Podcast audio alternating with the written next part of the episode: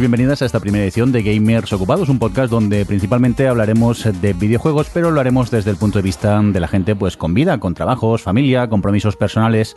Y es que la vida es muy dura, ya no tenemos 16 años, esa maravillosa edad con la que podías pasarte pues un fin de semana jugando 14 horas seguidas sin apenas pestañear y alimentándote de pizzas y refrescos. Pero no, nos hacemos ya mayores, la vida se va complicando y de repente nos encontramos eh, que si somos afortunados a lo mejor podemos jugar quizá un par de horas a la semana y con eso pues mira, ya somos hasta incluso felices. Y como parece que nos va a lo duro y no tenemos otra idea mejor, pues mira, nos, se nos ha ocurrido juntarnos aquí todos, en vez de quedar para jugar al GTA Online una partidita, pues no, vamos y nos juntamos para grabar un podcast el equipo habitual. Bueno, habitual entre comillas, porque no sé yo si con las vidas que llevamos no va a ser posible reunirnos siempre los cinco aquí en el podcast, pero bueno, al menos en este primer episodio lo vamos a intentar. Déjame que presente al equipo. Por un lado tenemos por aquí a Johnny. ¿Qué tal, Johnny? ¿Cómo estás? Hola, buenas, muy bien. Muy bien, ¿preparado para este primer episodio? Sí. Muy bien, pues vamos a ver el resto de compañeros que tenemos por aquí. Roberto Pastor, ¿cómo estás? Hola, muy buenas. Aquí te veo ya con ganas, ¿no? Yo estoy a tope. He bebido agua y el agua me hace que esté a tope. Dios mío. He dejado el Venga, café. Lo siento. Pues muy mal. Aquí tenemos que estar espitosos y enérgicos. Oye, vamos a ver, ¿quién más tenemos por aquí? Mark, el Funs, ¿cómo estás? Muy buenas, ¿qué tal? ¿De verdad tengo que grabar con todo este atajo de personajes? Bueno, tú luego, si no nos gusta lo que dicen, como grabamos por pistas, lo podemos quitar, ¿no? Te Ah, estupendo, perfecto, me parece una idea fantástica. ¿Quién más anda por ahí? Saeva, ¿qué tal? ¿Cómo estás? Buenas. Aquí bien, yo iba a dormir ya porque ya la edad que tengo ya, ya tenía que estar durmiendo y mira, me hacéis aquí grabar el programa. Venga, hay un cordial saludo también de quien nos habla. Yo soy Mirindo, el señor Mirindo. Un cordial saludo de. Es un placer estar con vosotros en este nuevo podcast, en este Gamers Ocupados. Porque seamos realistas, um, a medida que crecemos, eh, Johnny, nos vamos quedando sin tiempo para jugar, ¿no? ¿Tiempo? ¿Eso qué es? ¿Eso es donde se compra? A ver, Funs, ¿tú cuánto dirías que puedes dedicarle a jugar a videojuegos a la semana últimamente? A la semana. Mm, creo que si hacemos el cálculo mensual, mejor. Pregúntame al mes, mejor. Al mes, ¿cuánto, cuánto crees que puedes jugar al mes? Mm, ¿Cuatro o cinco horitas? Va- vamos bien. Roberto, ¿tú qué media tendrías? Yo, quitándome horas de sueño, pues puedo dedicar a la semana tres horas, cuatro, Tanto. más o menos. Sí. Soy afortunado, soy afortunado, sí.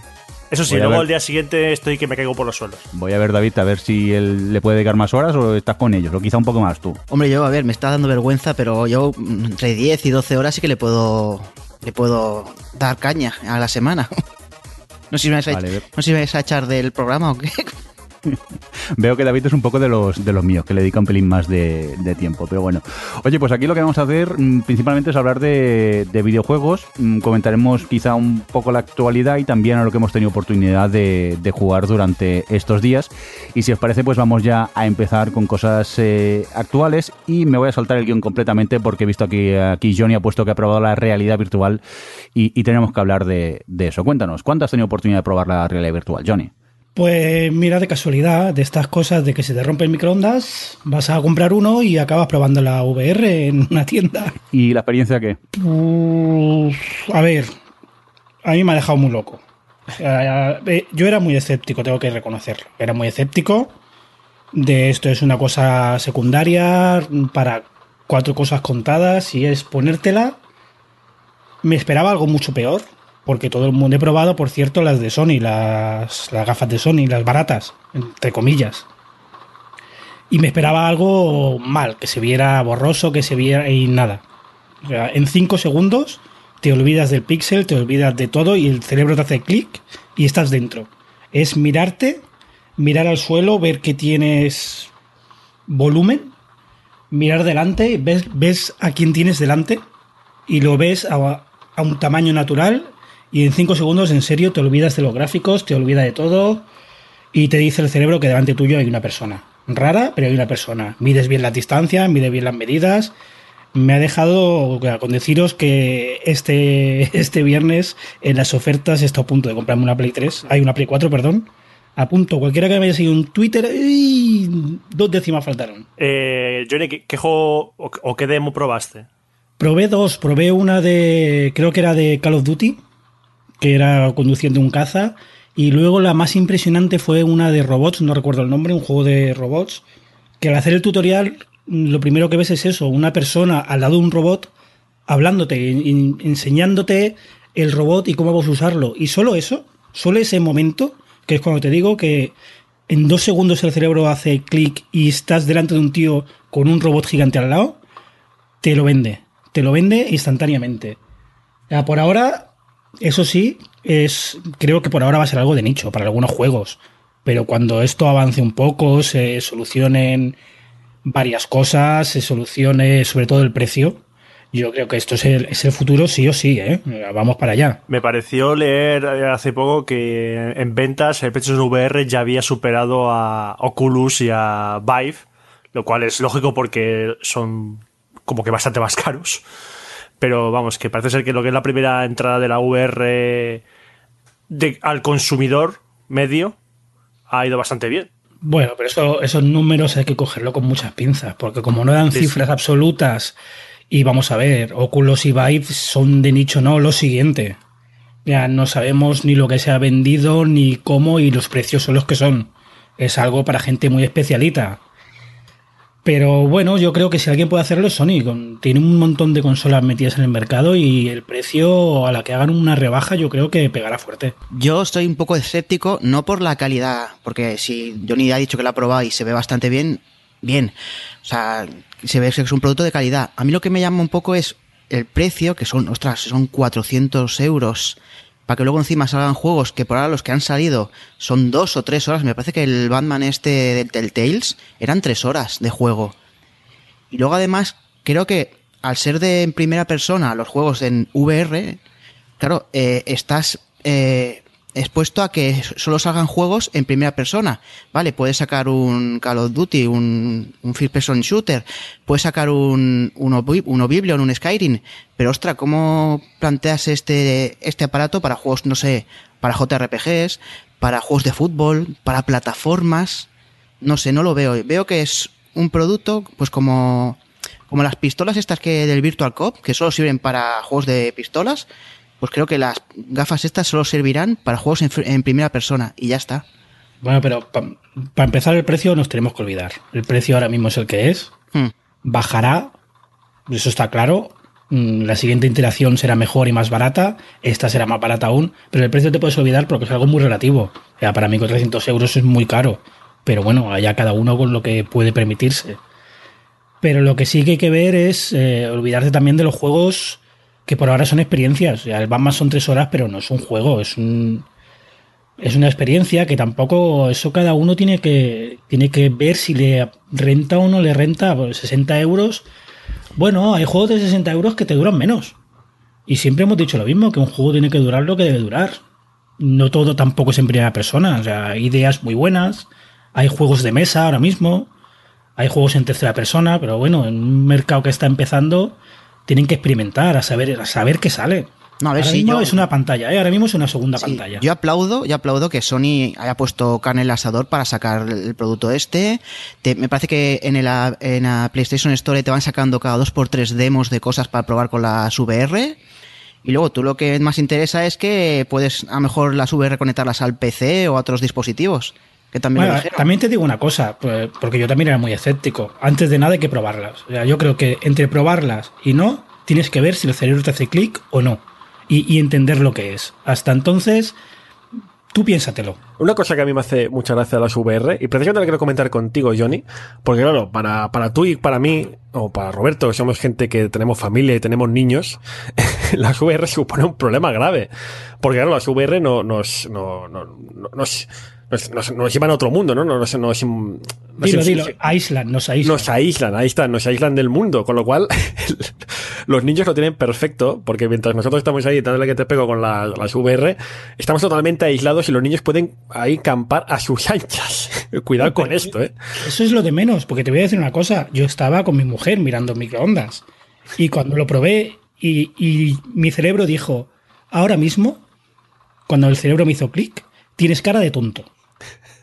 Y le dije, pruébalas, que como los pruebes, te gusta. Y me dice, no, que se me va a quedar la misma cara que a ti. Digo, tengo cara tonto. Me dice, sí. Esa es otra cosa, la cara que se te queda así, sí, pero yo, yo insisto, ¿eh? yo tenemos, Imagínate tenemos niños que en llega casa. La familia, que estás Sí, solo sí. en casa y llega la familia, la suegra, y te ve en el comedor con cara de tonto mirando el techo. Bueno, es uno de los referentes ahora de YouTube, ¿no? De reírse de la gente que está jugando a juegos de terror con la VR. Sí, pero son otros. Ah, son otros, claro. Oye, pero una cosa, eh, que yo soy muy de marearme según qué juegos, ¿eso marea o no? Eso tienes que probarlo, Mirindo. Es que, y también depende del juego. Y también depende de lo cagado que seas. El primer juego así gordo que creo que va a salir entero en VR va a ser el Resident Evil. Eso tienes que probarlo con un marcapasos. No, Pero- habrá que verlo. ¿Alguno de vosotros tiene interés en comprarlas o por el momento no? Cuando bajen de precio, sin duda. Yo, yo hasta que no vea un catálogo más grande, no me lo planteo. Me quiero probarlas. Eso sí que quiero probarlo, porque man, Johnny no es la primera persona que he oído decir que la experiencia es una pasada y yo no he probado ningún dispositivo de realidad virtual. Entonces me gustaría probar la experiencia, pero aún así, aunque me gustase muchísimo, eh, sé que no me lo compraría de primeras porque ya la sorpresa está hecha. Ya de tener el, dispositivo en casa para jugar habitualmente y más, como ha dicho Funs, teniendo una cría de 11 meses en casa que gatea como una loca por ahí, pues como que no. Yo también, como habéis dicho vosotros un poco, esperar un poco que baje el precio, que vea que, que hay muchos juegos para jugar, que no haya solo dos o tres opciones. Y oye, si, si mejora la cosa, oye, pues yo también me apuntaré a las VR. Yo creo que el, el problema, más que la cantidad de juegos, que evidentemente eso siempre es importante, y esto llevo tiempo pensándolo, más que la cantidad es la calidad. Y me refiero a la calidad, quiere decir, ahora al final un poco lo que ha dicho Johnny, ¿no? Los juegos son como experiencias muy concretas, cortitas, que sí, la, la, la- longitud del juego no es lo importante, pero eh, hace falta, ¿no? Que haya ese diseñador que haya ese, ese grupo de diseñadores que encuentren la fórmula, ¿no? De jugar igual que en su día con el 3D. Cuando se pasó del 2D al 3D, pues no fue inmediata esa transición. Hubo, hubo un periodo de, de adaptación de unos cuantos años en que se tuvo que encontrar una fórmula de juego que funcionase con el 3D. Llegar al 3D no fue llegar y vencer. Pues ahora llega el momento de que los diseñadores, los desarrolladores encuentren esa metodología, esa forma, ese método que permita llevar juegos interesantes y divertidos a la, a la VR se está haciendo, se está trabajando. Yo creo que cuando se llega a esto, que llegará, como tiene que llegar todo, pues ya será, será el momento de pasarse. Pero ahora mismo eso, y como han dicho, por ejemplo, Saeva y como han dicho otros, no lo veo muy limitado en ese sentido. Veo a los diseñadores probando, probando cosas alegremente. Y, y claro, no todo tiene por qué funcionar. Cuando se empiece a encontrar esa fórmula, creo que sí que será el, el momento ya. Bueno, ¿alguno más eh, quiere comentar algo más en relación a la realidad virtual? Una pregunta rápida, Johnny. ¿Cabe en GT con gafas el casco? Sí, eh, de hecho yo tenía la duda porque no lo explican en ningún sitio. Yo tengo gafas, eh, no veo bien de lejos. Claro, eh, para las gafas, aunque estés mirando lejos, la pantalla la tienes cerca. Así que lo primero que hice fue ponérmela así. Y no, no veía bien, no sé si porque no me las ajusté bien o por lo que fuera. Con gafas lo vi perfecto. Las gafas caben perfectamente y la verdad es que las gafas son muy cómodas, no molestan nada. Muy bien, pues eh, hasta aquí este pequeño apunte sobre la realidad virtual que Johnny tuvo la oportunidad de probar. Vamos a continuar con más cosas y si os parece, me gustaría hablar de un tema eh, que ya salió hace unos días, pero bueno, que a mí es que me tiene un poco preocupado y es que se quiero hablar de la Nintendo Mini Classics, principalmente porque yo es que no puedo con el reto, no sé si es que ya tengo una edad y ya sufrí esos gráficos horribles de los principios de los 80 que ahora a mí me vendan algo para jugar a juegos antiguos que se ven tan mal como que, que no soy muy fan. Pero yo creo que vosotros no estáis de acuerdo conmigo, ¿verdad, Roberto? No se ven mal. No se ven mal. Mal es jugar una consola NES original en un televisor de 1080p. Eso es, eso es una aberración cromática descomunal. Lo bueno que han hecho con la NES Mini es que estaba preparada para ser conectada a televisores de 1080. Entonces vas a ver píxeles, pero vas a ver la misma cantidad de píxeles que veías en, en tu televisor antiguo, pero bien definidos. Entonces vas a ver un juego retro, pero adaptado a una pantalla actual. Y eso yo lo he probado con emuladores y queda maravilloso. Al igual que he probado jugar a juegos antiguos en televisores actuales y es horrible porque ves un juego entre pixelado y difuminado, ves como una neblina en el juego que queda horrible y estropea mucho la experiencia del juego, pero con la NES Mini lo han hecho pensando en ello, en ello. Y aparte le han metido una opción para si ya quieres imitar el juego antiguo de meterle un, un skylines a la pantalla como si fuese un televisor de tubo para hacerlo ya más, más, más retro, que cuanto más retro, más caro y, y mejor para todos. Ostras, para mí, a ver, yo que no he sido uno de los pobres que no he podido pillarla porque ha sido una avalancha de gente que ha ido comprándola y revendiéndola en Wallapop y sitios de estos, que es una vergüenza. Lo que dice Roberto es eso, que encima es que el, producto está preparado para las teles de ahora, tiene muchas mejoras de que puedes grabar la partida cuando quieras. La selección de títulos, los 30 títulos que vienen son bastante buenos, o sea, no, no nos podemos quejar. Y oye, que, que, que, es un buen producto y encima es que me parece que el mando iba, valía también para la Wii o algo así. La verdad es que estaba muy bien. A mí no me lo acabáis de vender, ¿eh? Yo es que el pixel que quieras que diga, a mí ponme texturas ya de 1080 para arriba. Esto no, no sé, yo quizá es, ya sufrí la época de los juegos antiguos y, no es algo que me llame para nada la Nintendo Mini Classics, pero vamos, que ha sido un, boom, que se han agotado enseguida y es lo que comentaba David, que vamos, la especulación como siempre y lamentablemente ha, estado presente. Afortunadamente creo que Nintendo dijo que iban a sacar más, ¿no? Sí, sí, van a reabastecer más. Me parece que era este 5 o 6 de noviembre, de diciembre y van a reabastecer más. Pero es que el caso es que si vais, por ejemplo, por algunos centros comerciales, hay de estas máquinas ya hay de otras compañías como las de Sega y ves que son de bastante mala calidad. Porque, por ejemplo, estuve yo en Mediamar, por ejemplo, y tenían puesta una de la Mega Drive. Y se escuchaba súper lento, notabas, de haber jugado, por ejemplo, al Sonic 2, cuando lo veías ahí, notabas la lentitud que tenía y era horrible. En este, la Mini NES, no han cuidado el producto tanto eh, físicamente de que se ve que es una Nintendo Mini ahí muy bonita y tanto la emulación que está muy bien hecha. No, no, eh, ya te lo digo yo ahora. Huye de los productos similares de Sega. O sea, huye. Huye, pero como de la, de la peste. O sea, lo que dices tú, el nivel sonido es, es lamentable, es lo peor. No vayas a esos productos porque no valen la pena. Eso sí, en comparación con la, la NES Mini, la Nintendo Mini, es que no hay color. O sea, olvídate. Los de Sega, ni, ni, lo siento mucho, pero ni, ni con, ni nada, ni de coña.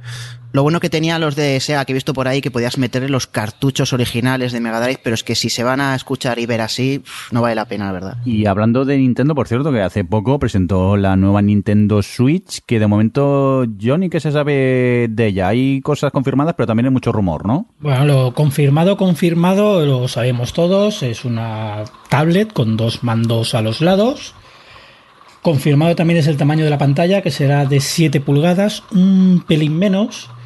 Y en teoría tiene un, el chip es un Nvidia 3 que lo tiene una tablet similar que hace cosas similares. Así que más o menos de ahí podemos saber la potencia y duración de batería que tendrá. ¿Qué más se sabe que tengo por aquí apuntado? Anunciados acuerdos con varias compañías. Y lo que no se sabe, y me parece bastante importante, es el sistema operativo. No se sabe si será de Nintendo 100%, lo que traerá, lo que podrá y lo que no podrá hacer. Rumores. Una fuente asegura que la NX utilizará un sistema operativo propio, que no será Android, como decían. Y, sobre todo, el más fuerte es que no hay planes para retrocompatibilidad. O sea, nos olvidamos de que Nintendo haga nada con juegos antiguos ni portarlos, ni eShop, ni nada. Eh, ¿Qué más tenemos? La Nvidia Shield cuesta unos 200 euros. Precio confirmado. Confirmado eh, por GameStop UK. 250 euros. ¿Os parece cara o barata? A mí, sinceramente, me parece barato. Ahora, claro, conociendo un poco por encima las características y los juegos que va a tener, pero es que conociendo un poco lo que han sido los últimos años en términos de videojuegos, que nos hemos ido siempre a 300 para arriba, 400, 500, 250 es, es casi hasta barato, ¿no? También te digo una cosa, que es lo que es, es, que es eso, al final lo que se oye se sabe, lo que se sabe son muy pocas cosas. Se sabe muy poca cosa de momento y es tremendo porque aparecen unos cuantos meses, es que aparece dentro de nada y apenas se saben detalles concretos y reales. Sí, se sabe mucho así, se han confirmado muchas empresas que dicen que van a sacar juegos, pero bueno, luego me gusta ver cuáles realmente arriman el hombro pero dentro de lo que cabe ahora mismo me parece barato. Porque al final realmente lo sabemos, lo de Nintendo lo importante no es el gráfico. Es que sinceramente me dicen que tiene un chip Nvidia, un chip otro, y es que me da igual. Si compras un Nintendo, una consola Nintendo a estas alturas, no es porque la consola tenga mejor ese peor gráfico, vas a lo que vas. Sabes lo que te van a ofrecer. Así que dentro de lo que cabe, pues a mí me parece, no te diré barato, te diré pues hombre, interesante, un precio interesante, como digo, para plantearte comprarla de salida, eso sí. Yo no sé las características de la Nvidia Shield, porque es una consola que no he visto nunca en vivo, entonces no sé ahí cómo compararla con la, con la Nintendo Switch. Eh, entonces el precio, pues si es similar, a nivel técnico son parecidas, pues genial. Lo bueno de la Nintendo Switch es que a nivel de diseño tiene lo que se mostró en el trailer, que tiene esa ventaja de que se, se separa el mando en dos pequeños mandos, que luego habrá que ver si son cómodos o no, que puedes, es bastante manejar portable, la puedes usar en distintas situaciones, vamos, que eso ya es un plus que Nintendo perfectamente podría meterlo en el precio, porque es un tema de diseño bastante interesante. Y en cuanto a los juegos, he oído por ahí, es rumor todavía, pero se está hablando de que el nuevo Pokémon, el que salió Pokémon Sol y Pokémon Luna, iban a tener versión para Nintendo Switch. Lo cual sería un acierto por parte de Nintendo porque la gente que juega a Pokémon y no tenga... Bueno, perdón, la gente que quiere jugar a Pokémon y no tenga la 3DS, que es la única consola en la que puede jugar ahora, pues tiene ahí un, un juego de salida que le puede hacer decidirse por comprar la consola. Pero yo hasta me preocupa más en lo que ha dicho antes Funde, que no se sabe todavía nada de juegos. Entonces, hasta que no veamos qué juegos vienen con la consola de salida, yo prefiero no aventurarme a decir nada.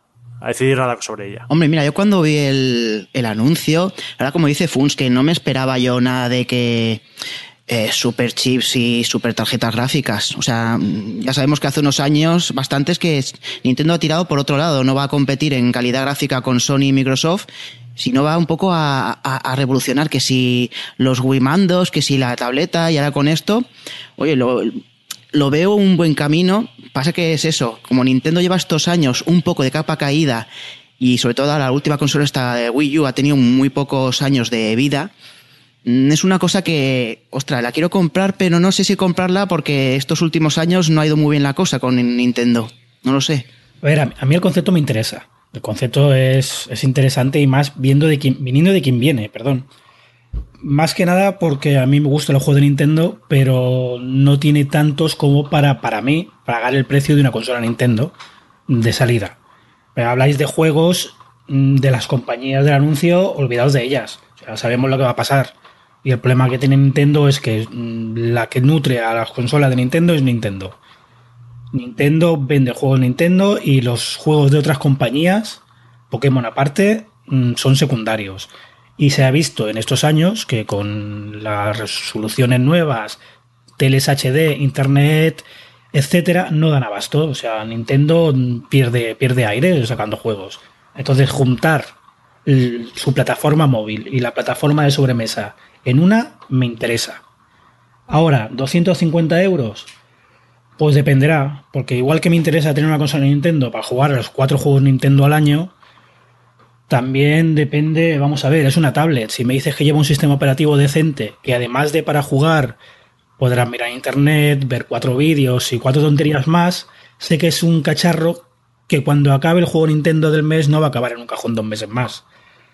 Del sistema operativo, si te digo la verdad, dependerá de la compra o no.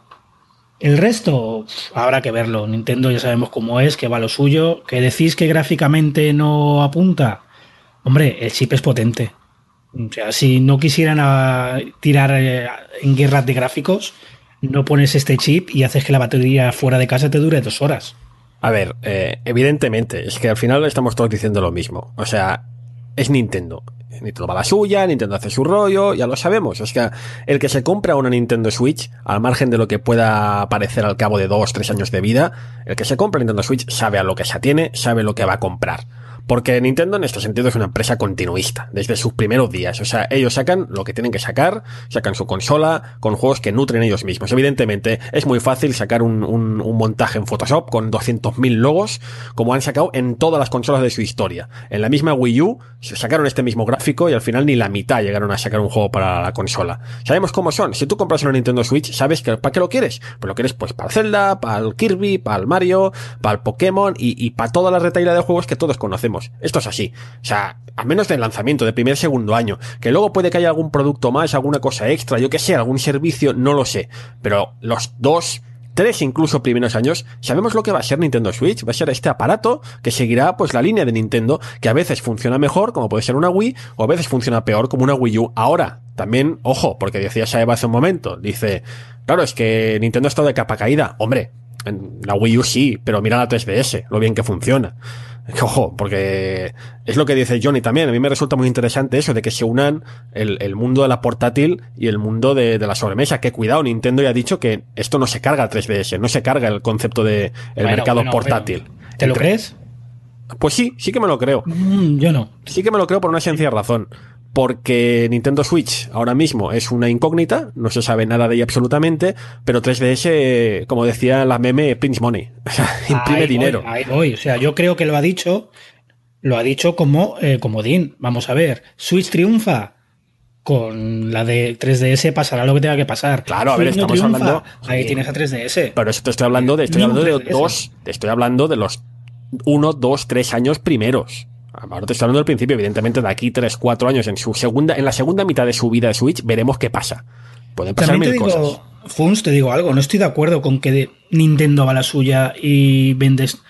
No es que Nintendo vaya a la suya, es que los demás no le pueden seguir el ritmo.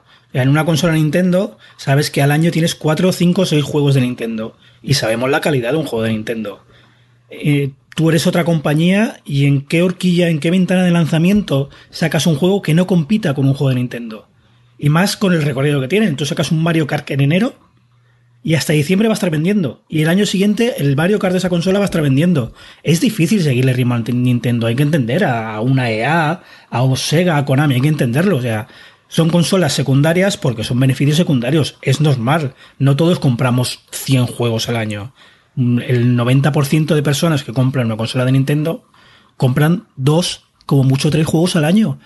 Y siendo una consola de Sony o de Microsoft, vas a comprar X juegos según tus gustos. Siendo una consola de Nintendo, vas a comprar los juegos de Nintendo. Eso es así. Bueno, pero lo importante, ¿aquí quién se la va a comprar de salida? Yo cuando me compre la VR, fíjate. Mira, te diré una cosa. Yo me la iba a comprar de salida si, si al final, el, el- que ya sé que no, pero si al final el Zelda nuevo no apareciera en Wii U, me la compraba de salida. Pero como va a aparecer en Wii U, pues me la compraré para Wii U. Pero si no, ya te digo que me la compraba de salida. Y tanto. Yo me la compré y sale Bayonetta 3. Sí, claro.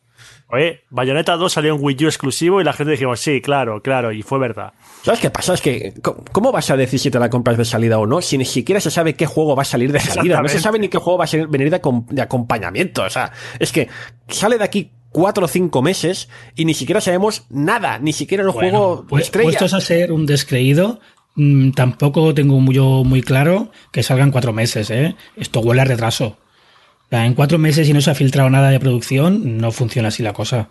Eso es lo que más me sorprende, que es que si realmente llega, sale el día que tiene que salir, vamos, voy a hacer la ola a Nintendo, porque es que lo que, como lo han hecho es increíble. Yo también creo que lo lógico es que se retrase. Pero, Estamos en 2016. Hoy en día, eh, si quieres salir en cuatro meses, estás en fabricación. Y cualquier foto robada de una fábrica de estas de Foxconn sale en algún lado. Mm. Algo, una pieza suelta. Yo creo que no sale, que han lanzado el órdago y a ver qué pasa. Pero eso es porque la está fabricando Nintendo a mano artesanalmente, cada una. Ca- Cada Eh, una, sí. Kimishima, Eh, entonces, Kimishima, que, claro. por cierto, declaraciones de Kimishima que no piensa venderla a pérdi- a pérdidas, ¿eh? que Nintendo sigue lo suyo y que nada, que la consola va a valer lo que tenga que costar, que no van a perder un duro. normal porque, no, a ver, normal, normal entre comillas, porque es aquello que te decía antes. Si vas a vender 20 o 30 juegos, te sale bien la jugada, pero si al final vendes 4, como pasa con la Wii U, mm, entonces el negocio no sale. Vamos, que de salida a lo mejor no, pero fijo que cae, ¿no? A la mayoría. Sí, bueno, que- creo que estamos todos de acuerdo que el concepto es interesante. Sí, sí, sí, eso sí. Ahora ahora habrá que A ver, si merece la pena. ¿Sabes qué pasa? ¿Sabes qué pasa? Que los conceptos Nintendo siempre son interesantes. Wii U tenía un concepto interesante. Al final es lo de siempre. Tú puedes hacer el mejor concepto y el concepto más chulo del mundo, pero la clave está en el catálogo. Bueno, Y- pero tiene es que narices. estoy de acuerdo en una cosa. Wii U no tenía concepto. Wii U que era un- el típico gimmick. No era un concepto, era la chorradita. Y quisieron repetir la jugada de la Wii U. No era un concepto. Wii U era un concepto nuevo. Ahí, perdón, Wii era un concepto nuevo. Wii U no. Wii U tenía el- la segunda pantalla. Esto sí es un concepto nuevo. Aunque ya esté inventado, aunque haya máquinas similares, es un concepto nuevo. Yo supongo que vendrá como con un Wii Sports o algo así. Un juego. No, pero a ver. Switch más que nada. No. Un juego que, que enseña a los, a los demás desarrolladores cómo aprovechar las ventajas y las cualidades de la consola. Como ha hecho pues con la Wii, con el, o con la Wii U también, que ha sacado Con juegos Nintendo para. Land. Sí. Pero esto es lo bueno, mm, que no tiene cualidades que enseñar. No tienes que enseñarles a usar una segunda pantalla, un micro, una cámara. No, es una máquina normal. No hay que enseñar nada, que tienen que hacer buenos juegos, punto. Bueno, vamos a dejar un poco de lado ya el tema de Nintendo porque nos vamos a ir a- hacia Sony porque hace pocos días ha llegado ya pues eh, la PlayStation 4 Pro que como quien dice hace poco teníamos la Play 4 y de repente ya tenemos la Pro. ¿Qué está pasando? ¿Qué está pasando aquí en Sony? ¿Quién se atreve? Eh, a ver, voy yo, voy yo. Que yo con la, la Sony y la Pro tengo medio problema, medio entiendo. A ver, las mm, tanto la PlayStation 4 como la Xbox One, a nivel de hardware, para el precio que valen, es un hardware eh, que comparado con su competidor no directo, pero con el que se compara mucho, que es el PC, pues es se queda corto. Eso sí, luego te encuentras que hay compañías que exprimen ese hardware de una, una manera brutal. En el caso de la PlayStation, Naughty Dog ha hecho cosas impresionantes. Lo ha hecho con la Play 3 y con la Play 4 también lo ha hecho. Entonces ahí entra un poco en juego la pericia de los desarrolladores para sacar juegos que no tengan nada que envidiar a juegos de PC en alta calidad. Pero ya con este lanzamiento de la PlayStation 4 Pro es como si Sony, bueno, y Sony también Microsoft, porque están sacando su también su consola mega potente en los próximos meses, están como aceptando el modelo de, del PC en las consolas. Es, vale, si la gente que te juega PC se actualiza la, la gráfica cada X tiempo, o, o la RAM, o la CPU, o, la- o lo que sea, pues vamos a hacer un- la- una consola que sustituya a la actual, porque la PS4 Pro sustituye a la PS4, pero que añade ciertas mejoras, ciertos añadidos. En este caso es jugar, poder jugar a juegos en 4K, que ya están por ahí todos los estudios diciendo que no es un 4K real, porque para jugar a 4K en un juego en PC ya tienes que tener una gráfica bastante, bastante potente. Y, y algunas mejoras para ciertos juegos. Ya están diciendo hay juegos que están sacando, van a sacar parches para que el juego se vea en mejor resolución o, eh, con mejor rendimiento que, que PlayStation 4. Entonces, mm, yo no sé, yo tengo la PlayStation 4 y no, ahora mismo no tengo ningún aliciente ni nada que me incite a comprarme la PlayStation 4 Pro. Lo cual no quita que Sony, si ve que las ventas de la Pro van bien, poco a poco vaya quitando del mercado la PlayStation 4 y deje la PlayStation 4 Pro como la, la única opción. Pero eso creo que si lo hacen, lo harán ya a vistas a un par de años, creo yo. Miedo es que esto se ponga como una, una eh, actividad habitual y dentro de tres años veamos la Pro 2. Y y eso sería bastante desgarrador. Eh, miedo ninguno va a pasar. El tema sí que es cierto que si tienes una Play 4 ahora, no veo justificado gastar el dinero en la Pro.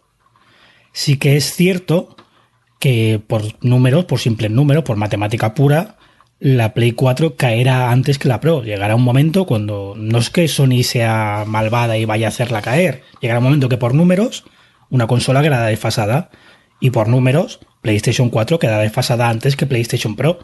Por mucho que ahora estén diciendo que no quieren diferencias entre juegos y que tienen que ser todos iguales. De hecho, si ahora pones un juego normal de, Play 4 en la Pro, la Pro se capa para ser como una Play 4.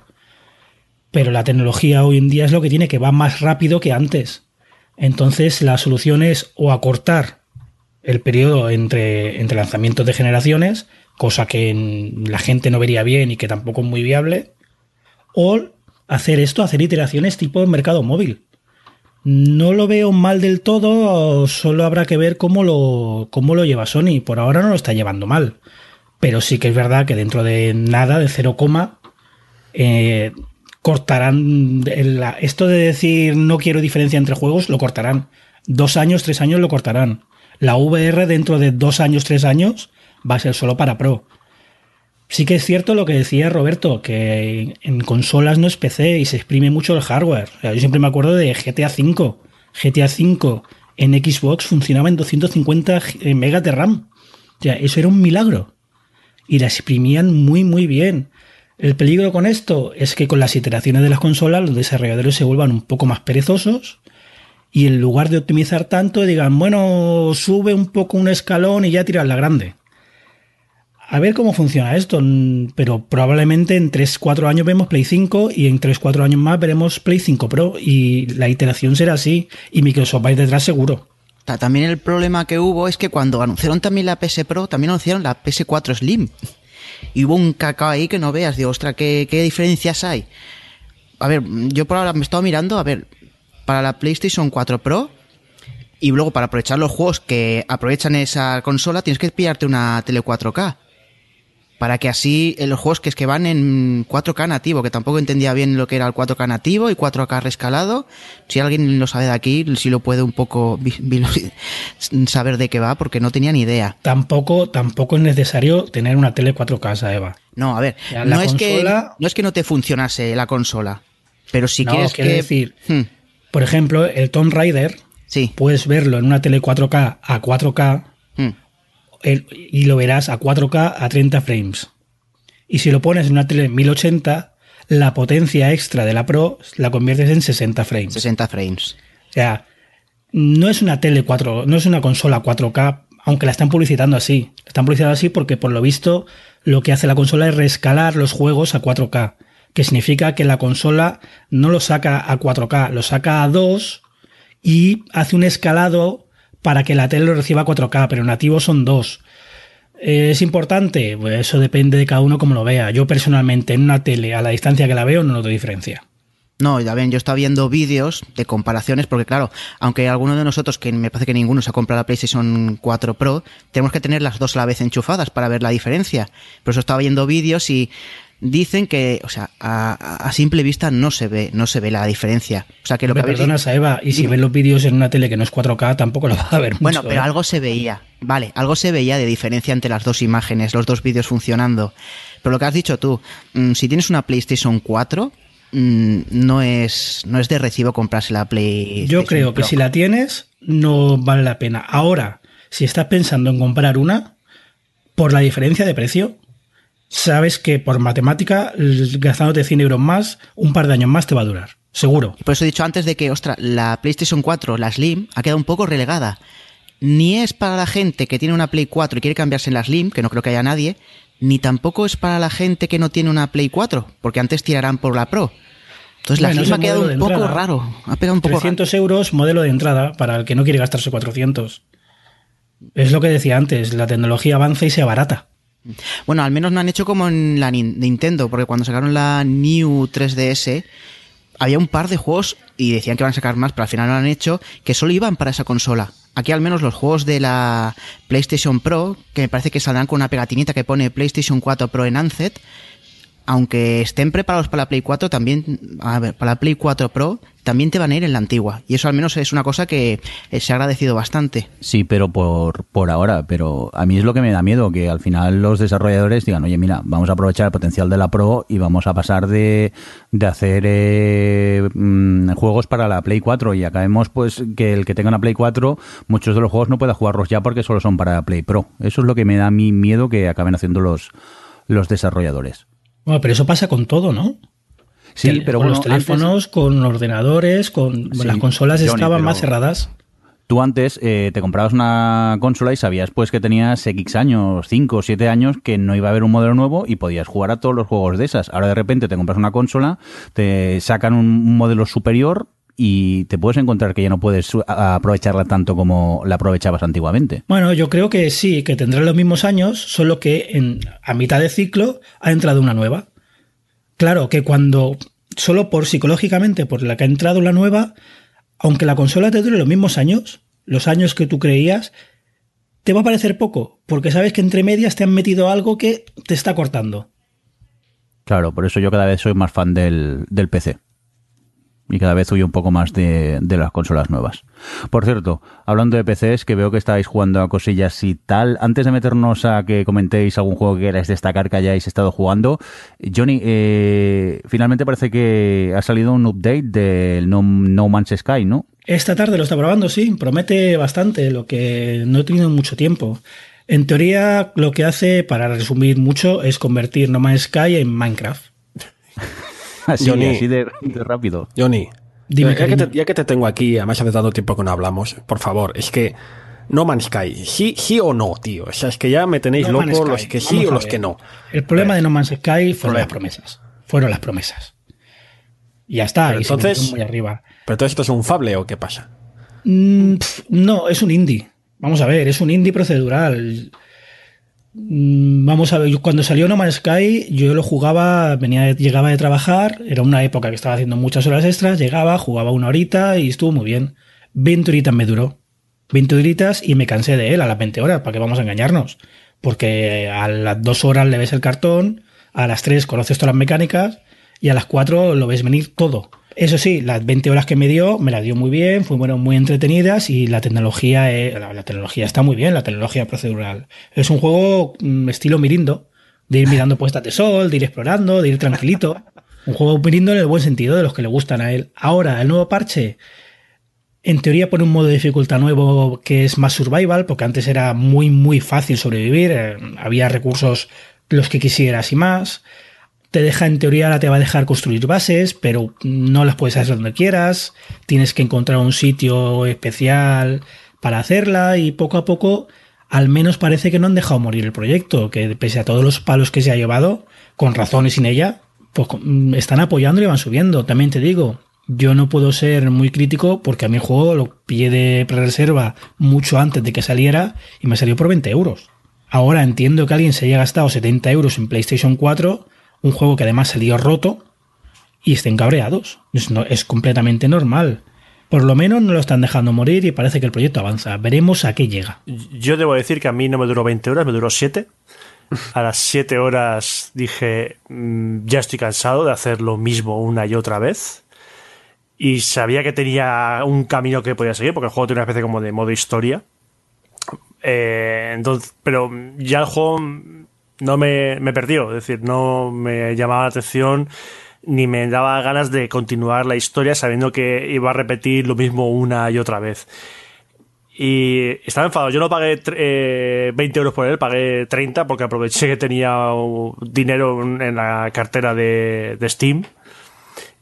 Y me supo mal pagar tanto dinero.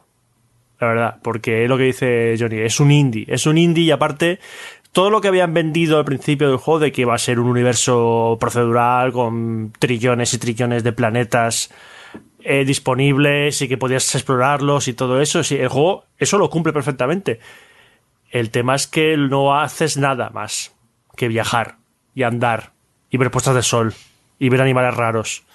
Ya está, o sea, ves cosas, recopilas elementos, aparte el juego tenía fallos de diseños que ahora con este parche parece que los han arreglado algunos, que hacían que jugar fuese incómodo, sobre todo con el tema del inventario, porque el inventario se llenaba y, y te molestaba, y te, el juego te molestaba, te, déjame jugar, pero eh, no puedes coger objetos porque el inventario se llenaba enseguida. Era todo trabas, el juego te ponía trabas a sí mismo. Eso sigue igual, ¿eh, Roberto? Eso sigue igual, pero creo que es que fue una cosa impuesta, no sé si autoimpuesta por Hello Games o Sony No, no, pero he leído o... que en el parche ya los slots del inventario puedes apilar hasta cinco veces elementos. Elementos. Es complicado, elementos fabricados, no, no recursos. Es el juego se disfrutaba más cuando tenías el inventario, sabes que podías ampliarlo y de los 10 slots que tenía al principio pasar a 40. El juego debería ser, ser, tendría que tener 40 slots desde el principio. Los roces que tenías al inicio del juego Entiendo que mucha gente antes de las 10 horas lo, abandonara, porque el juego te castigaba al empezar. Luego ibas consiguiendo una nave mejor y un traje mejor y se hacía más llevadero, pero además más fácil. O sea, era con lo que parece 100% es que era un indie que se, se hizo demasiado grande. se hizo la bola muy grande y no supieron gestionarlo. Y lo que parece ser es que mucha gente está diciendo que el juego salió un año, casi un año antes. O sea, que el juego estaba pensado para salir ahora. El Con juego lo- debería haber salido con lo que tiene ahora, seguro. Porque veías que el juego, aparte que tenía errores gráficos bastante gordos, eh, daba la sensación de que, bueno, tenía, tenía muchos, tenía fallos, tenía bugs, el, el juego, nada más empezar tenía, yo eh, lo jugué y tenía caídas de frames bastante gordas, la gente se quejaba, había gente que no podía ni jugarlo, entonces veías que era un, un juego que salió... estaban hartos de atrasar el lanzamiento, dijeron, lo sacamos como está y ya os apañáis vosotros. Y claro, a Sony salió la jugada genial porque con Sony nadie se ha metido, porque con la gente de Hello Games está la gente, vamos, que trina. A mí me, daría miedo ser, eh, ¿cómo se llama? Sean, Sean Murray. Murray. ¿es el que se llama? Sean sí, me daría miedo salir a la calle un poco, ¿eh? Casi, porque viendo los comentarios que se veían por internet daba un poco de, de miedico. Oye, aprovechando que estamos hablando ya de juego de naves, quiero yo aquí a- a- hablar del EVE Online, al cual tristemente Ah, lo han puesto free to play. Sí, free to play. Y, y me he enganchado de una manera, incluso... Pero es ya- free, ¿no? Mirindo. Sí, es free, pero yo estoy pagando ya. Porque esto es como la droga, este juego. Ya- la primera no es free, ¿no? Eh, resulta que eh, es free hasta que quieres hacer cosas más interesantes que de las que puedes hacer en, en un principio y a partir de aquí ya te toca rascarte el, el bolsillo. Yo caí, de momento he pagado por un mes a ver si me sigo enganchando, pero por ahora me tiene bastante fascinado. Por, curiosidad, ¿cuánto has tardado en pagar? Mm, Desde pues que lo instalaste hasta que soltaste la visa. Han sido unas 20 horas más o menos. Oh, Dios. Estuve, sí, lo estuve probando y eso, es un, a mí es un juego que me entretiene y me relaja a la vez porque eh, afortunadamente como no me mola el rollo ese de, de batalla, soy más de, ir a buscar que recursos por aquí, recursos por allá, me lo tomo algo como mucho más eh, tranquilo y, me lo paso de momento bastante bien. He de decir que de esas 20 horas posiblemente 5 o 6 han sido leyendo manuales, ¿eh? porque por un lado es relativamente sencillo de utilizar porque es todo a base de clics del ratón, no es mucho más complejo. Lo que pasa que, claro, para saber cómo se hacen las cosas, tienes que empezar a buscar manuales. Yo lo había intentado con el Elite Dangerous. Johnny siempre, el pesado, me lo vende continuamente. Es más, me acosa por Telegram. Al final caí, me lo compré el otro día el Elite Dangerous, que estaba de oferta en, las, rebajas de Steam. Y la verdad que ni punto de comparación. ¿eh? Me gusta mucho más el EVE Online por el momento. El Elite Dangerous me parece muy complicado de usar mucho más complicado de controlar y en cambio este le veo online, yo os digo, a golpe de clic de ratón mm, vas eh, evolucionando, vas creciendo en el juego y me parece mucho más eh, bueno por el momento. No dejo el Elite Dangerous para nada, ¿eh? en algún momento también me quiero poner con él, lo que pasa que mm, su curva de aprendizaje me parece más compleja que el EVE Online y de momento lo tengo muy parado, pero tú al Elite sí que le echas horas, ¿no, Johnny? Le he echado unas cuantas, le he echado demasiadas. No quiero mirar el contador porque me dará un microinfarto. Pero sí que es cierto que es muy duro. La curva es, no te, te dan una nave, te sueltan ahí y búscate la vida. Sí que tienes que ir a por manuales, tienes que empezar a pilotar. Ahora han hecho cositas como añadir un tutorial, una, una especie de fase en la que te enseñan a pilotar un poco, pero ya te has dado cuenta tú, Mirindo, que solo configurar los controles es una ciencia. Ah, Sí, sí, no, ayer eh, afortunadamente, porque tú me echaste una mano, si yo todavía estaría intentando adivinar cómo, cómo funciona el mando. También es verdad que la esta es la segunda vez que me lo compro, la primera vez me lo compré ya hará bastantes meses y, lo devolví, afortunadamente como eh, Steam te deja devolverlo si no juegas a él, lo intenté eh, y en ese momento no había ni manuales para jugar. Ahora ya hay un pequeño tutorial que te ayuda un poco al menos a volar, pero es que al principio no sabía ni siquiera cómo jugar al, al, al juego. Pero bueno, poco a poco le van metiendo más cosillas, ¿no, Johnny? Porque ahora Sí, hace poco sí, han sí. sacado algo nuevo. Tienen expansiones, las expansiones en teoría tienen que tener una al año. Eh, la primera ha sido aterrizaje en planetas, igual que No Man's Sky. Eh, Los planetas son procedurales, solo que en lugar de ser un universo inventado, es nuestra, nuestra galaxia. Nuestra galaxia 1-1, escala 1-1. Y el problema que tiene es eso, que es un simulador de nave espacial en el que tienes que llevar una nave espacial. Y no te enseñan nada. O sea, la curva es, es empinada, es muy empinada y al principio cuesta mucho. Sobre todo aprender a saber qué quieres ser, porque te dan una nave y no te dicen qué hacer con ella. Puedes irte a minar, puedes ser un cazarrecompensas, puedes ser un camionero, puedes llevar gente, puedes hacer lo que quieras.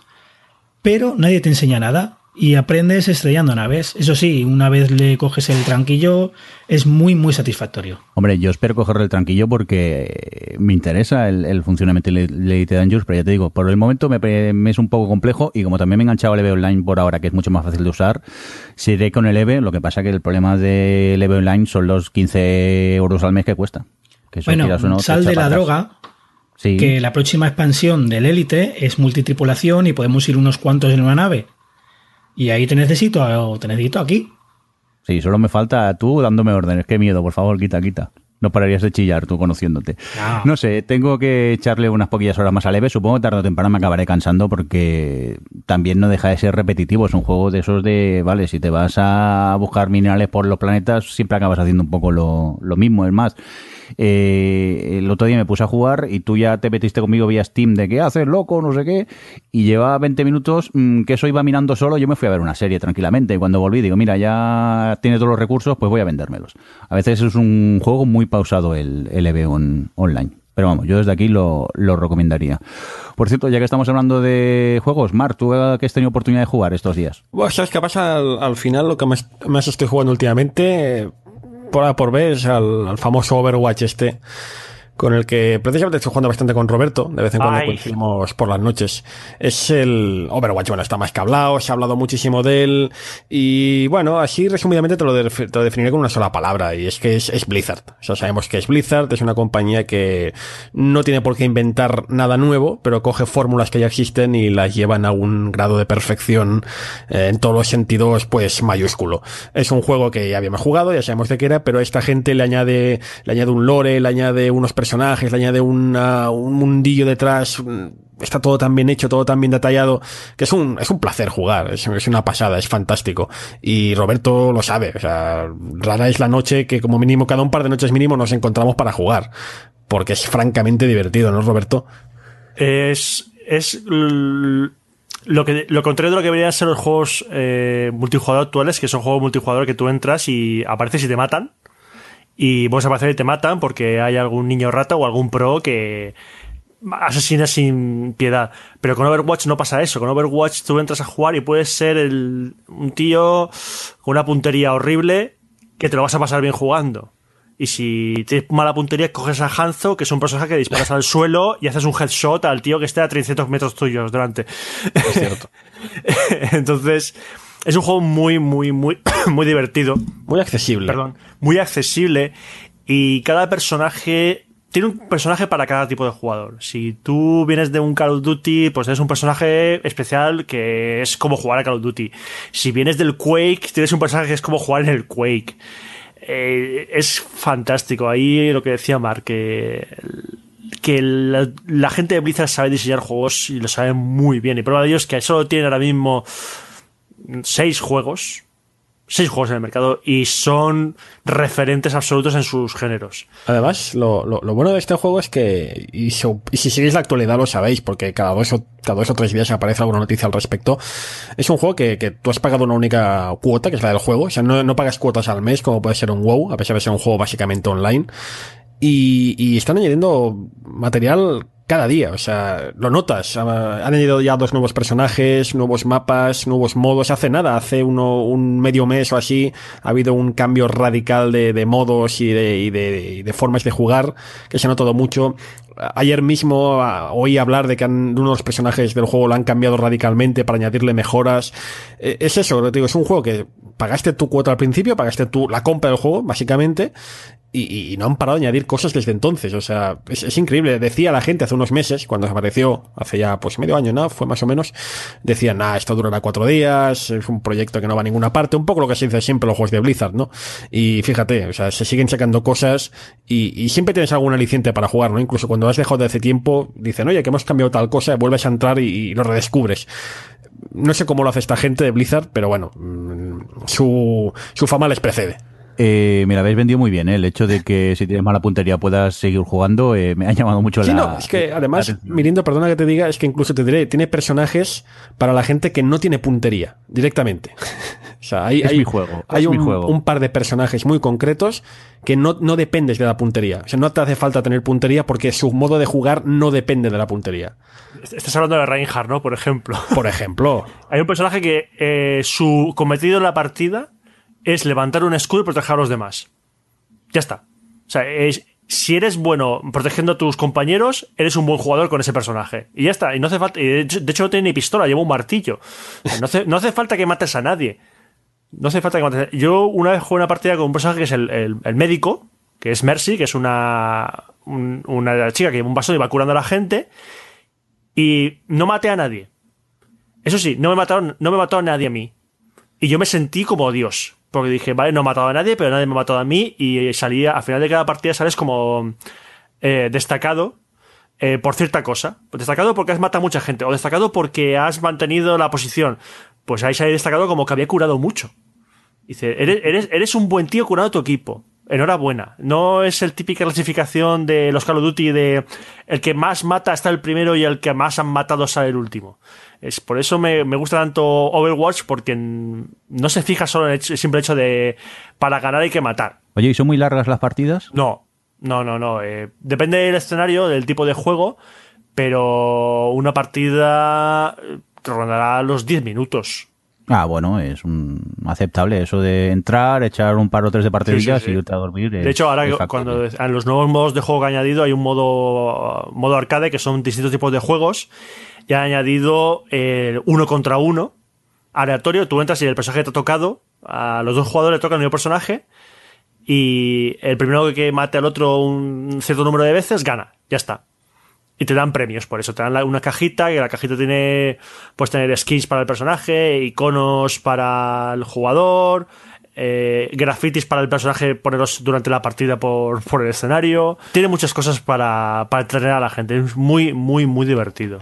Pues tomamos buena nota de este Overwatch. Oye, mm, por cierto, David, ¿tú qué destacarías? ¿Qué has estado jugando estos días? Yo de este mes pues he podido acabar el Uncharted 4, que es una saga que no conocía, pero claro, como hace poco me pillé la Play 4 y tenía la recopilación de los tres primeros, pues empecé a jugar y me gustó bastante. Y este 4, mm, sin entrar en spoilers, me ha parecido redondo. Es más, es- me lo ha acabado y esa sensación de, ostras, de, de felicidad, de que, ostras, mm, esto se ha quedado completamente redondo, no han dejado ningún cabo suelto. Me ha gustado mucho. Ya después de este Uncharted 4 se empecé con el Tokyo Mirage Session. Que era pues este juego que anunciaron en un Nintendo Direct hace, me parece que en el 2013. Que era una mezcla entre el Persona y el Fire Emblem, que son dos juegos de la, uno de Nintendo y otro de multiplataformas. Que no las tenía yo conmigo todas de esta mezcla, porque son dos juegos diferentes. Uno es un JRPG, y el otro es un juego, pues, un RPG, pero por turnos, con de baldosas. Yo digo, ostras, ¿cómo lo harán? Y la verdad es que me ha gustado bastante. Tira más al rollo JRPG, eh, de ir a mazmorras, andar por, por, por el, por Shibuya, por Japón, y está muy bien. El- lo que pasa es que tienes que entrar un poco, tienes que gustarte estos juegos. La historia es un poco rara de que pues hay unos seres así diabólicos que se llaman Miragers, que roban la energía a los humanos, que llaman Performa. Y esa energía, pues, eh, la tienen gente pues que son como artistas, que si fotógrafos, que si cantantes y todo el rollo. Entonces tú tienes que, tú est- estás en una, en una, ostras, una oficina de cazatalentos y tú también, pues vas contra estos, contra estos bichos. Me ha gustado mucho el rollo de que estás en Japón y estás en eh, la zona de Shibuya y cuando vas caminando personaje, pues te, la gente, eh, pues como yo que ha estado acá en Japón, pues recuerda, está todo casi puesto a perfección. Está el, pues todo el barrio, está la estación de Shibuya, está el perro Hachiko ahí al lado de Shibuya, está el, el edificio del 109 que es un centro comercial muy importante. Me ha gustado mucho y me ha gustado mucho pues eso, la mezcla de los elementos de persona, pues como he dicho que es JRPG y del Fire Emblem pues han metido pues que todos los bichos que van contigo que atacan son personajes de la saga Fire Emblem. Es eso, si te gusta el Persona y también el Fire Emblem, este juego yo creo que te gustará bastante. Muy bien, pues tomamos nota de este Tokyo Mirage Session y nos vamos a por Roberto, que, que- que dice que es gamer ocupado, pero que pones aquí que has jugado al Yakuza 1, 2 y 3. Eh, ¿A todos? Sí. Me he pasado el 1 y el 2 y el 3 voy por la mitad. Y imagino que te gustan, ¿no? Entonces, Eh, no, no. Yakuza, como su propio nombre indica, es un farming simulator Tienes que llevar ahí un trator, no. Eh, Yakuza es que es una saga que yo le tenía muchas ganas. De hecho, tengo todos los juegos, salvo el, el 6, que todavía no ha salido, y el 0, que tampoco ha salido, pero saldrá en el año que viene. Y los tenía ahí eh, pendientes de jugar, digo yo, tendré que jugarlos. Y dije, ya está, o empiezo ahora o no empiezo nunca. Y me puse el primero, me encantó, lo devoré. También fui un poco a saco porque es un juego que tiene muchas misiones secundarias, pero fui un poco a saco. Ya en el tercero estoy ya más parado, voy ya más con haciendo secundarias. Eh, Yakuza es un juego eh, de acción y aventura en el que eres un, un miembro de la Yakuza, eh, Kazuma Kiryu, y empiezas... Eh, no voy a contar la historia porque la historia es bastante, bastante atravesada. De hecho, creo que la escribió un, esto me podrá confirmar Mar porque lo, lo buscó. Lo escribió un, un, escritor de novelas de, de, Yaku, de, sobre Yakuza en Japón. Los dos primeros, los dos primeros. Los dos primeros. Pues eh, ves mucha trama, eh, mucho de la vida nocturna de, de Japón. Eh, está ambientado, los, los tres primeros juegos orbitan alrededor de, aunque cada uno luego añade un escenario extra, en común en los tres está el escenario de, de Kamurocho, que es la versión ficticia de un barrio real, que es Kabuchiko, de, de Tokio, que es el barrio, que se puede decir como es el barrio rojo de, de Tokio. El barrio pues, está en las zonas alegres y los hombres trajeados, que si les apuntas con una cámara es posible que te partan la cabeza, porque son de trabajos mmm, alegres, dejémoslo así. Y yo estuve por ese barrio cuando estuve en Tokio también y el, barrio es casi clavado, o sea, es pillan muchos detalles de la vida real y los plasman, es casi como un simulador de estar en, en Japón. Y el juego va, baila un poco entre lo, lo duro, lo de la historia de Yakuzas, de mafia japonesa, pasando por momentos hilarantes y momentos absurdos que yo creo que se centra un poco en el modo de combate. Tú estás peleando eh, contra otros yakuzas o contra matones por la calle y estás golpeándoles y llega el momento que puedes coger una bicicleta y estampársela en la cabeza a la gente. Porque sí, porque es maravilloso, además lo hace con una animación que te satisface ver cómo la, la bicicleta estampa contra la cabeza del contrincante. Es un juego que a los que nos gusta el tema de, Japón y el mundo de la, eh, empezamos con el manga y anime, los videojuegos japoneses y, y todo. Este es un como un sumum de todo eso unido y hace que el, que el juego sea genial. Hay que decir que la primera entrega tiene bastante, tiene algunos fallitos, bastantes fallos, que en el 2 los corrigieron un poco y ya en el 3 los mejoraron bastante. El 1 y el 2 eh, salieron para PlayStation 2. En Japón sacaron una versión remasterizada para PlayStation 3, si no recuerdo mal, que aquí no ha llegado.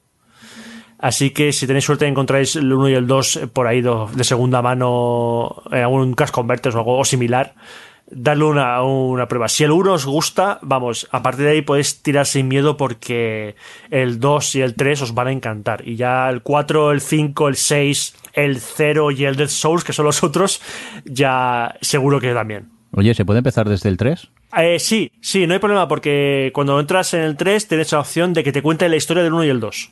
Con, si te, te, hay un, te puedes estar un rato ahí mirando vídeos de que te cuenten la historia. A ver, es mejor si has jugado los otros dos porque con los personajes recurrentes pues sientes más afinidad, pero aún así no, no pasa nada. Muy bien, pues vamos a ver, Johnny, ¿tú qué quieres destacar? Aparte del No Man's Sky que has probado esta tarde, ¿qué, qué más has jugado estos días? Pues el último juego de una saga, el Gears of War 4. Oye, ¿qué tal? Más de lo mismo, que eso en otros juegos puede ser malo, pero en Gears of War no, es lo que queremos todos. Supongo que Funs aquí estará de acuerdo conmigo. Totalmente. Mejores gráficos, nueva generación, cuatro cositas nuevas, algo de elementos climáticos que afectan un par de veces, una, alguna arma nueva y el control muy mejorado, eso sí, hay alguna mejora del control, que básicamente es sacar a los enemigos de la cobertura a hostias. Y poco más, es más de lo mismo, con nuevos personajes, nueva historia, pero más locus. A mí me ha gustado mucho. Pero veo que no has parado de pegar tiros, porque también has probado el Call of Duty 4, este remaster. Sí, pero esto era más por comprobar si lo que todos pensamos de este juego es nostalgia por la cantidad de horas que le echamos todos, o, no, es que el juego era así de bueno y lo confirmo. El juego sigue siendo igual de bueno. El remaster tiene mejores gráficos y poco más, no, no es que hayan añadido gran cosa. Mejores gráficos, no te van a volar la cabeza, pero están bien, se adaptan bien a la nueva generación, lo he jugado en PC. Y es tan bueno como lo recordaba. La misión de francotirador sigue siendo igual de buena. La historia igualmente no me entero de nada porque tampoco le presto mucha atención. Pero el diseño de nivel es muy bueno, el online muy bueno y tan bueno como recordaba. Y que yo sepa, eh, Mirindo, tú estás jugando a cartas, que esto me deja un poco loco. ¿Cómo que estás jugando a cartas? No es que esté jugando a cartas, estoy jugando al, al The Witcher 3. Eh, hubo un momento que me saturé del, del The Witcher, porque yo soy muy de hacer eh, misiones secundarias, pero no sé, llevaba casi 100 horas jugando y digo, me, me planto. Cuando lo, me volví a reenganchar últimamente, pues estaban esas misiones secundarias que eran de jugar al, al juego ese de cartas, el Win, que tiene el, el The Witcher. Al principio no entendía nada. Mira que ahora que sé cómo va es fácil la mecánica, pero aquello que le di a la X me salté el tutorial y entonces quería yo jugar sin saber. Y ahora que he pillado el truco estoy súper enganchado a, a la tontería esta de jugar a las, al juego de cartas dentro del, del The Witcher. ¿Y la historia ¿Es una principal? ¿Te has olvidado?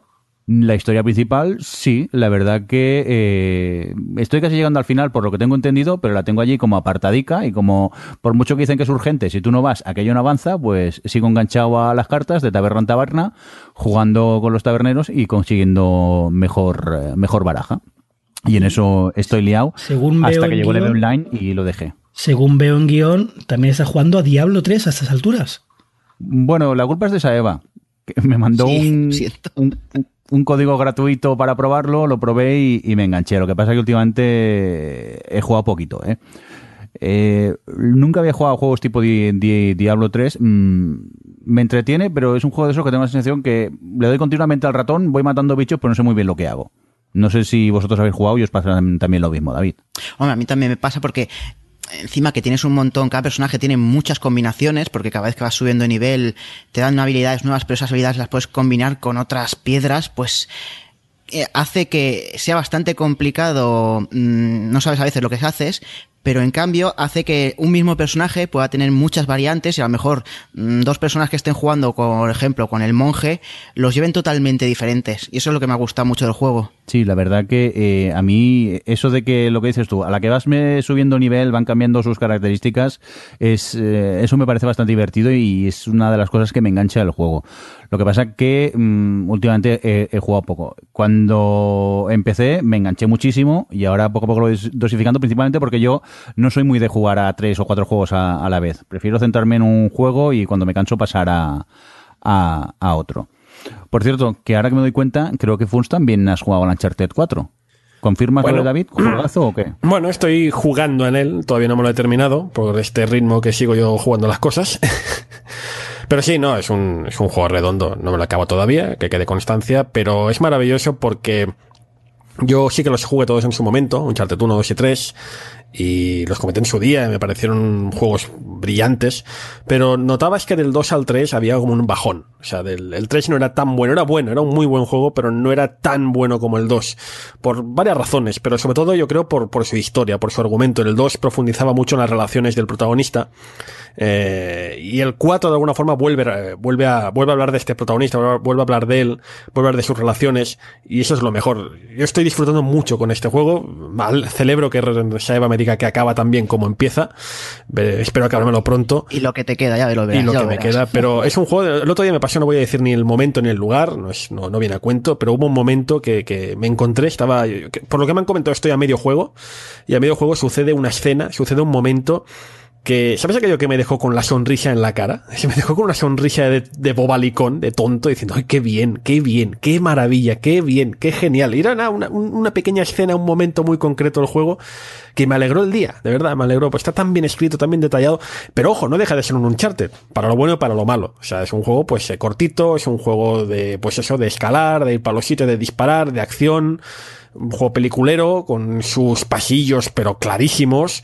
Pero vamos, que es como todo, ¿no? Si, si te compras un Uncharted 4 ya sabes de qué vas a jugar. No puedes quejarte porque sabes lo que es, si te va a gustar o no. En este sentido es un juego, si te gustan los Uncharted, es un juego brillante, sin duda. Oye, y la pregunta que me da miedo hacer, que no debería hacer, pero mm, ¿merece la pena comprarse una Play 4 solo para jugar al Uncharted 4? Pua. Sí. Roberto ya te dirá que sí.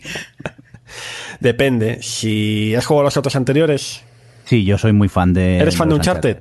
Sí, sí, coincido con- contigo. Para mí el mejor, el 2 no he jugado al 4. Tienes razón que el 3, Sí. siendo también un gran juego, mm, bajaba un poco el nivel comparado con el 2, O pero sea, soy muy que muy te, gran fan de la que te gustó el Uncharted 2. El 1, el 2 y el 3 te gustan. Sí, sí, Pues sí, entonces sí, porque de hecho yo me compré la Play 4 por Uncharted 4. No te, te lo digo así. Que llega Navidad, que llega Navidad. Veremos, a ver si, 4 si no Pro, al 4 final. Pro. Sí, ya, ya puestos, ¿no? Es que, si es que yo soy muy contento con el PC, no me liéis, por favor. Si, si es que tengo ya no sé cuántos juegos en Steam que no he jugado ni, ni a un 3% de los juegos que tengo allí pendientes para, para jugar. Oye, ¿algún juego más que queréis destacar por aquí? Yo suelo decir que también he jugado un poco a Diablo 3 con Saeva y compañía. Y yo jugué mucho a Diablo 1, Diablo 2 no me gustó. Y Diablo 3 me está gustando bastante. Ahí lo dejas. Sí. Con la intriga. O sea, Sí. te está gustando bastante de momento. está gustando Oye, bastante. pues a ver si. Iba a decir a ver si coincidimos, pero con los horarios de trabajo que tengo yo no hay manera nunca de coincidir online con, con, con vosotros para poder echar una, una partida. Bueno, algún fin de, algún fin de. Algún fin de nos tocará jugar. Si no toca grabar podcast, podemos quedar para jugar al, al Diablo 3. Oye, pues sí, oye. Oye, pues hasta aquí lo que dio de sí esta primera edición del Gamers Ocupados. Esperamos que os haya gustado este nuestro primer episodio, el episodio piloto. Y supongo que si todo va bien, hemos decidido que lo haremos mensualmente, ¿no, chicos? El programa. Pues sí, Eh, pues sí, sí, sí, sí. No hay tiempo de más. Pues imaginamos que aproximadamente eh, en un mes volvemos a estar eh, por ahí, en vuestro podcatcher particular, para que podáis descargar el programa y escucharlo. Recibir un cordial saludo de todo el equipo. Por un lado tenemos a Roberto. Muchas gracias por estar por ahí. a ti, hasta luego. Hasta luego. Tenemos también a Johnny. Adiós. Mark Funs, que muchas gracias por estar por ahí. A vosotros por invitarme, hombre. Hombre, para eso, pa eso estamos. David, que muchas gracias también por estar por ahí, Saeva. Venga, vosotros también y hasta dentro de un mes. Y un cordial saludo de quien nos acompañó también, el señor Mirindo. Venga, hasta luego, adiós.